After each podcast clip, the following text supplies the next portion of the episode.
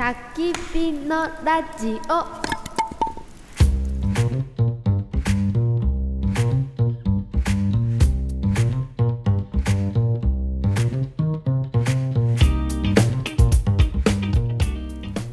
はいということで焚き火のラジオ始まりました。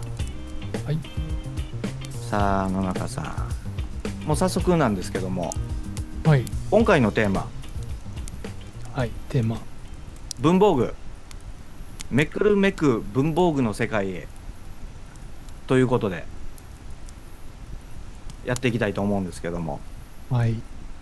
野中さんは文房具といえばどんな文房具を僕はもうも文文房具といえば鉛筆です。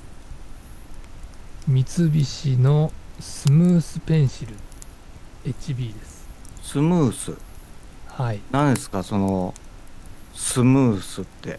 スムースペンシルなんです。どなんなんですかそのスムース？ペンシルはいいんですけどスムースペンシルって何ですか？これはですね書き心地やっぱりスムースなんですよ。なあそうそういう意味でスムースペンシルっていうネーミングになってるんですか？じゃないですかね。それは三菱の営業の方に確認したわけではない。あの書いてあるんで。あ商品説明にね。はい。あのしあの刻印されてます。書き味がいいと。あの黄色い三菱の黄色いあの僕は消しゴム付きの、うん。まあおなじみのやつですよね。はい、やつなんですけれどもこれをナイフで削ってます。ナイフでね。ナイフで削ってます。うん。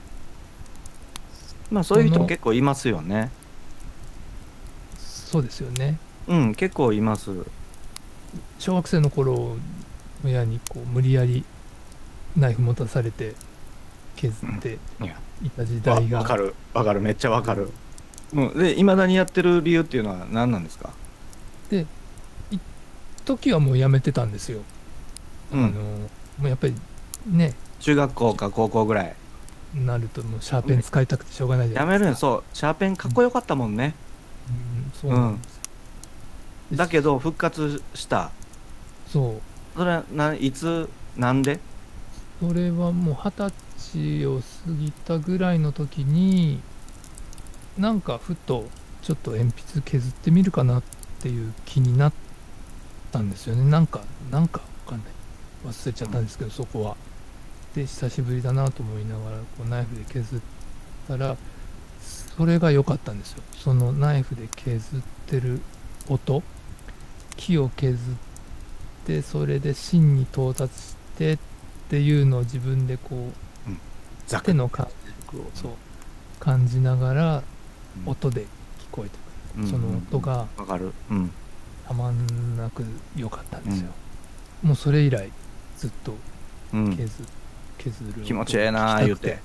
うん削ってます。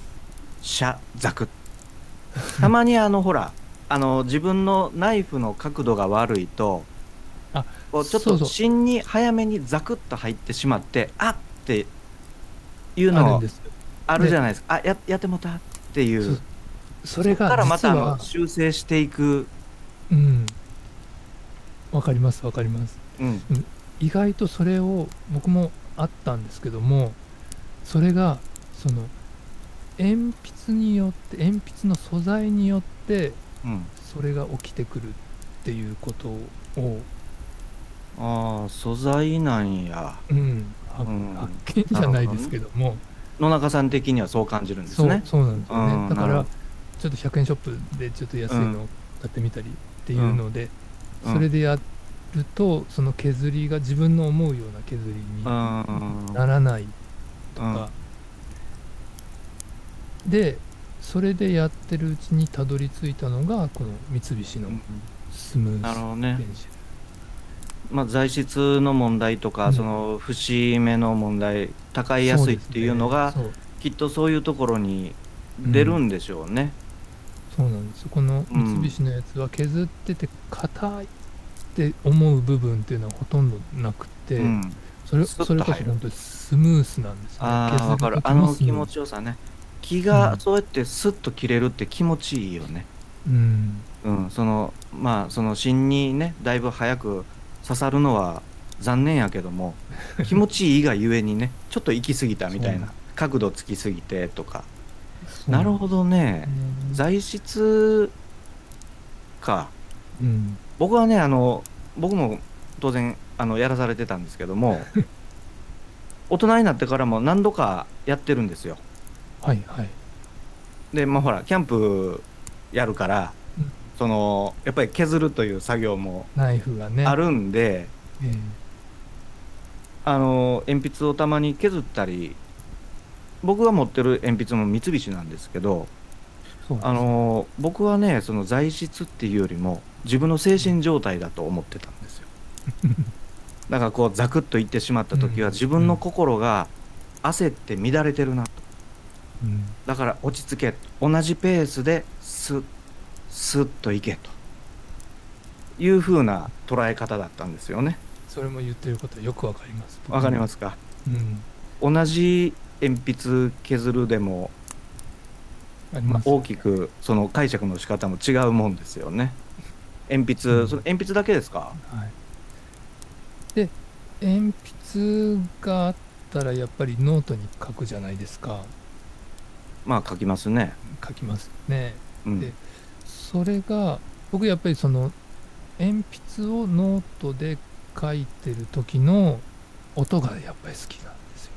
ああわかりますよ木木を木が振動してるっていうのもあるのかもしれないですけども。どうなんでしょう？あの来るんですよね。うん。そのでそのノートもやっぱり紙質によってだいぶ、あ書き心地違いもちろん違いますね。うんね。そっちの方が大きいですよね。うん。うん。それでやっぱりそのノートを使っノートに書きたい自分のなんかちょっとしたメモをメモしたいって思えるようなうん。ノートっていうのが、うん。僕の中では、一番よく使ってるのはコクヨのキャンパスノートなんですね、定番中の定番ですね、はい、定番中の定番。でもうん。これがやっぱり同じキャンパス大学ノートの形をしてても、うん。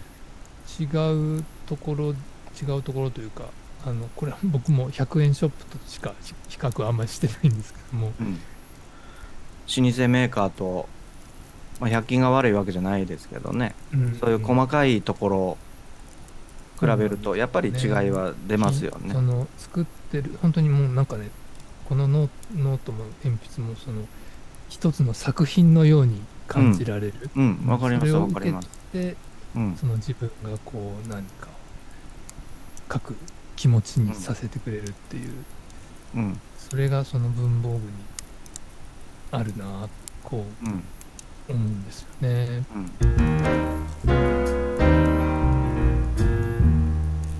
森田さんの愛用愛用品を聞きたいんです。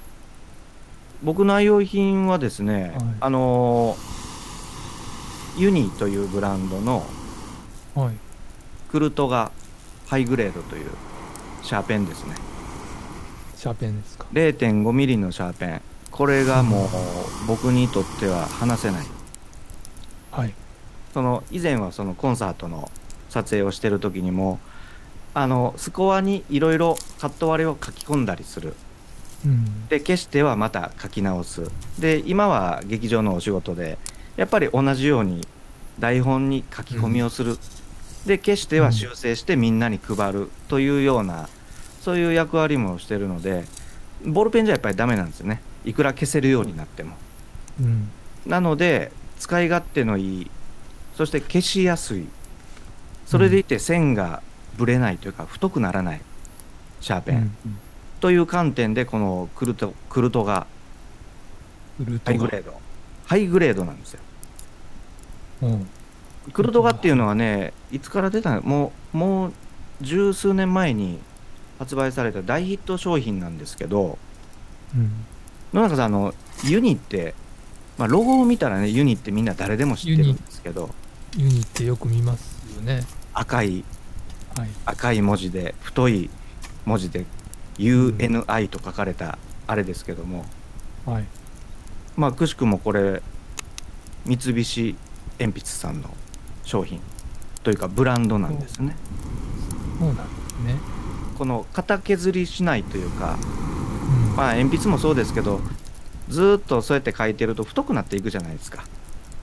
はいはいはい。であれが僕すごい嫌ででこう仕事上もそれ非常に困るんですよね。はい。ところがこのクルトガっていうのはそのシャーペンのそのボディの中にギちっちゃいギアが3つほど入っててこの筆圧を感じるたんびに中のギアが少し回るんです。それによってシシャーペンの芯がちょっとずつ0コンマ何ミリずつ回るんですよ。なので回るんですね。はい。型削りしないんいつもとんがってる方が出てくる。だからクルトガなんですよ。くるっと回ってうん尖ってる方が出る。えー。クルトガというこれのハイグレードっていうのはボディがアルミ製でねうん。そのプラスチックよりも少しペン先に重みを感じるんで、うん。まあ、非常にも持ってて疲れないというか書きやすいというね。はい。それでいて、まあ、これ、うん、それでいて書きやすい。荒れない。もうこれ多分この中のギアが壊れない限り僕は一生使うでしょうねこれ。すごい。そうか。それは僕はマニュアルで自分でくるくる回してながらだからそれがあれなんですよ。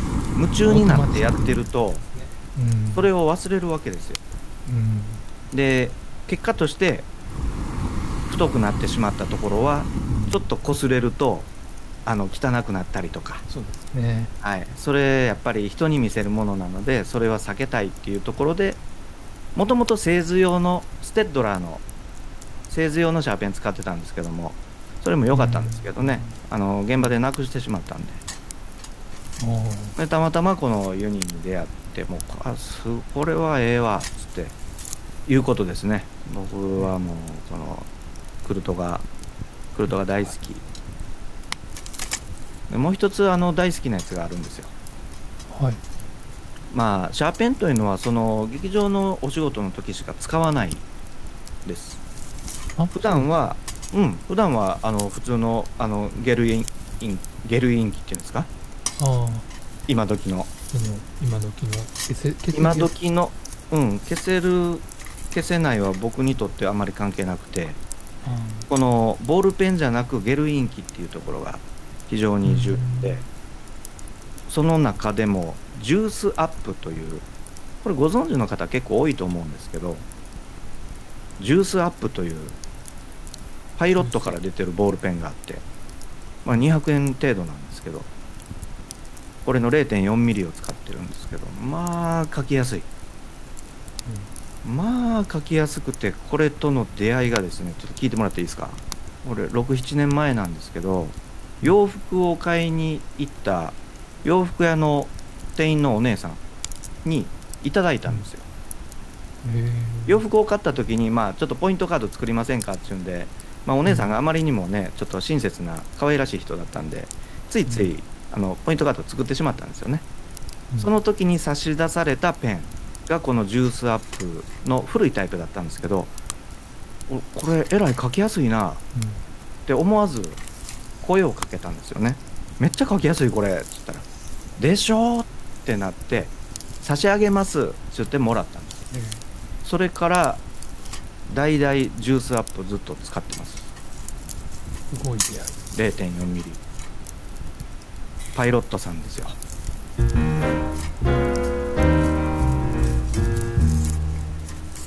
お気に入りばっかり言っててもねあれなんでちょっと懐かしの文房具はい。とかってないですか？あのーはい。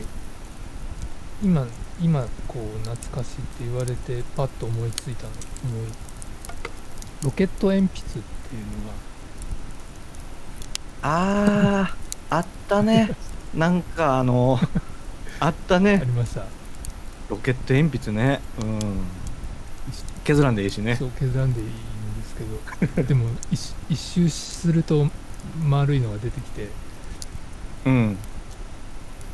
がっかりしてたんですけど、ロケット鉛筆ね。懐かしいね、ああ僕はねあの野中さんもナイフで削ってたけども、はい。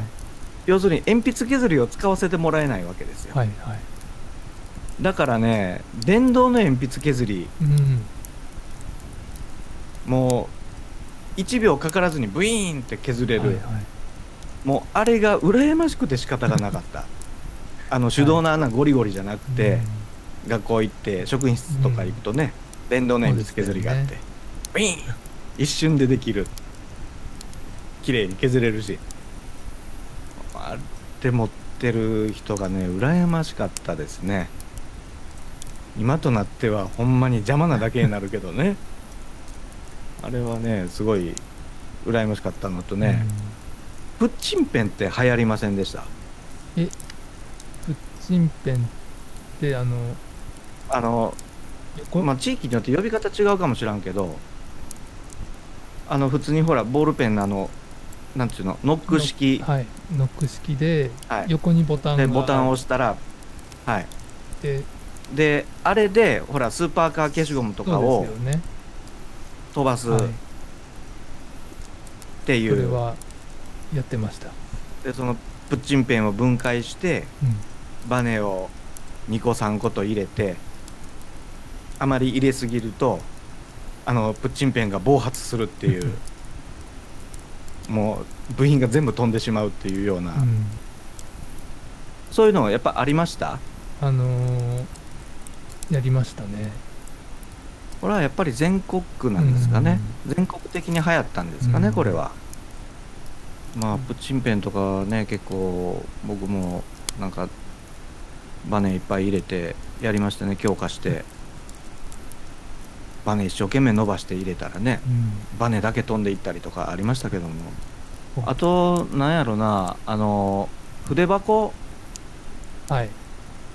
あの4面筆箱とかあのすげえごっつい筆箱が、小学校の時はあれがはい。流行ってて、うん。あれ持ってるとヒーローだったんですけど、うんもうごつければごついほどいいっていう、そうでしたねところがこう5年生とか6年生とか高学年になった途端あのみんなカンペンに変わってしまうんですよね。カンペンでしたよね。カンペン。ペラッペラのカッチャカチャのカンペンの時代うるでしたさいんねですよね。うん。一緒ですか？そうですね。でもやっぱり全国的な流れなんですかね、はい。あの僕は1年生の時に使ってた筆箱は開けるやところと飛び出るところがあって飛び出る仕掛けがなんかあってだから6面とか。で1年生っていうのはそのあ小学校1小学年1生年生。うんそうです。中1でそれやったらいじめてますよ。小学校ね1年生でそれ持ってたらもう立派なもんですよ。ねえ。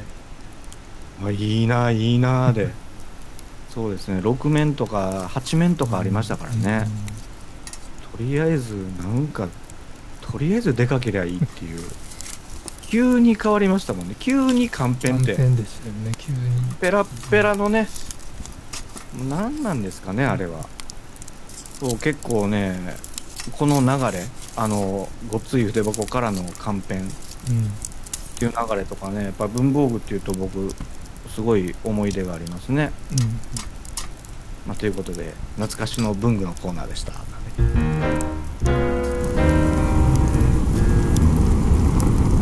でちょっと僕の方からねはい。文房具の豆知識。この鉛筆というと今日お気に入りにちょっと出てこなかったんですけどもトンボ鉛筆というはい。メーカーさんがありますよね。そのトンボ鉛筆のちょっとしたトリビアを。お。焚き火のラジオ。実はトンボ鉛筆さんプロ野球球団を持ってたんですよ。そうなんですか。